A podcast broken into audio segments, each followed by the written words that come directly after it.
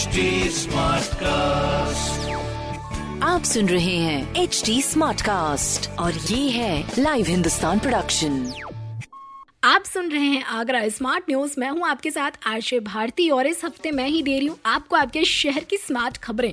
और सबसे पहले खबर की बात करें तो अपनी ताज नगरी के शाहगंज में दो दिन पानी नहीं मिलेगा। इसलिए पहले से ही तैयार रहें क्योंकि आगरा में बोदला रोड पर मारुति स्टेट विनयनगर के भूमिगत जलाशय और टैंक की सप्लाई के लिए जल निगम की ओर से मंगलवार से इंटर कनेक्शन का काम चल रहा है, जिसके कारण थर्सडे तक शाहगंज जोनल पंपिंग स्टेशन के तीन क्षेत्र से जुड़े केदारनगर, राम रामस्वरूप कॉलोनी, रामनगर, अशोक विहार, आजमपाड़ा, बालाजीपुरम, अलबतिया रोड और रेलवे लाइन के पास के इलाकों में पानी नहीं आएगा। इसलिए ज़रूरत है कि इस क्षेत्र में रहने वाले लोग कम से कम पानी का इस्तेमाल करें और जितना हो सके पानी बचाएँ। खैर, आगरा में मौसम की बात करें तो मानसून का असर ऑलरेडी दिखना शुरू हो गया है। जगह जगह वाटर लॉगिंग की प्रॉब्लम आगरा राइड्स को फेस करनी पड़ रही है। वहीं कल की बात करें तो शहर के कई इलाकों में बारिश भी हुई और अधिकतम तापमान सामान्य से तीन डिग्री ज़्यादा होकर होकर 38 डिग्री सेल्सियस रिकॉर्ड किया गया, जबकि न्यूनतम तापमान सामान्य से 3 डिग्री अधिक होकर 28 डिग्री सेल्सियस दर्ज किया गया। और मौसम विभाग के माने तो आने वाले तीन दिन, यानी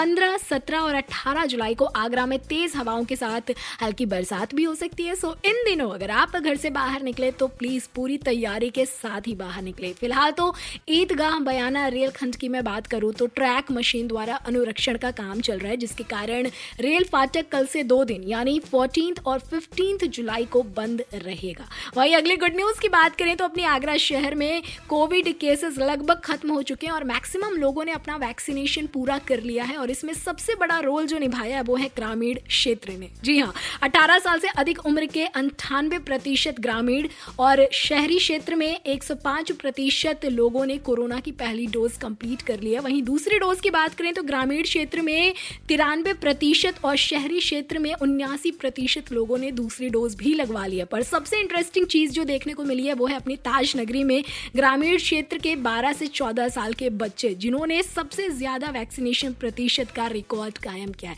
लगभग पचासी प्रतिशत बच्चों ने अपना वैक्सीनेशन पूरा कर लिया है, जबकि शहरी क्षेत्र में मात्र बावन प्रतिशत बच्चों ने ही वैक्सीनेशन कराया है। सो प्लीज़ जल्द से जल्द वैक्सीनेशन करा लें और उसके बाद भी सभी प्रोटोकॉल्स को फॉलो ज़रूर करें। मास्क ज़रूर पहने और खासकर सोशल डिस्टेंसिंग का ध्यान ज़रूर रखें। वही अगली खबर की बात करें तो आगरा में वोटर्स के आधार नंबर अब वोटर्स पहचान पत्र से लिंक होंगे, जिसके लिए एक अगस्त से 31 दिसंबर तक ज़िले में अभियान चलेगा। स्वैच्छिक रूप से बीएलओ पहले तो घर घर जाकर आधार नंबर एकत्र करेंगे। साथ ही इस दौरान वोटर्स स्वयं भी वोटर हेल्पलाइन ऐप के माध्यम से अपने आधार को लिंक करा सकते हैं। और मैं बता दूँ कि वोटर्स लिस्ट में शामिल, वोटर्स के अलावा जो नए वोटर्स हैं, अगर उन्हें इस लिस्ट में शामिल होना है तो उन्हें अपने आधार नंबर का प्रारूप छह भरना होगा, जिसके लिए उन्हें बीएलओ से बूथ पर संपर्क करना होगा। और साथ ही साथ चार सितंबर को इसके लिए कैंप भी लगेगा, जिससे सूची में शामिल वोटर्स ऑनलाइन व N V S P voter helpline के माध्यम से अपने आधार लिंक करा सकते हैं। और इसके लिए एक अगस्त से ज़िले भर में प्रक्रिया शुरू होगी, जो कि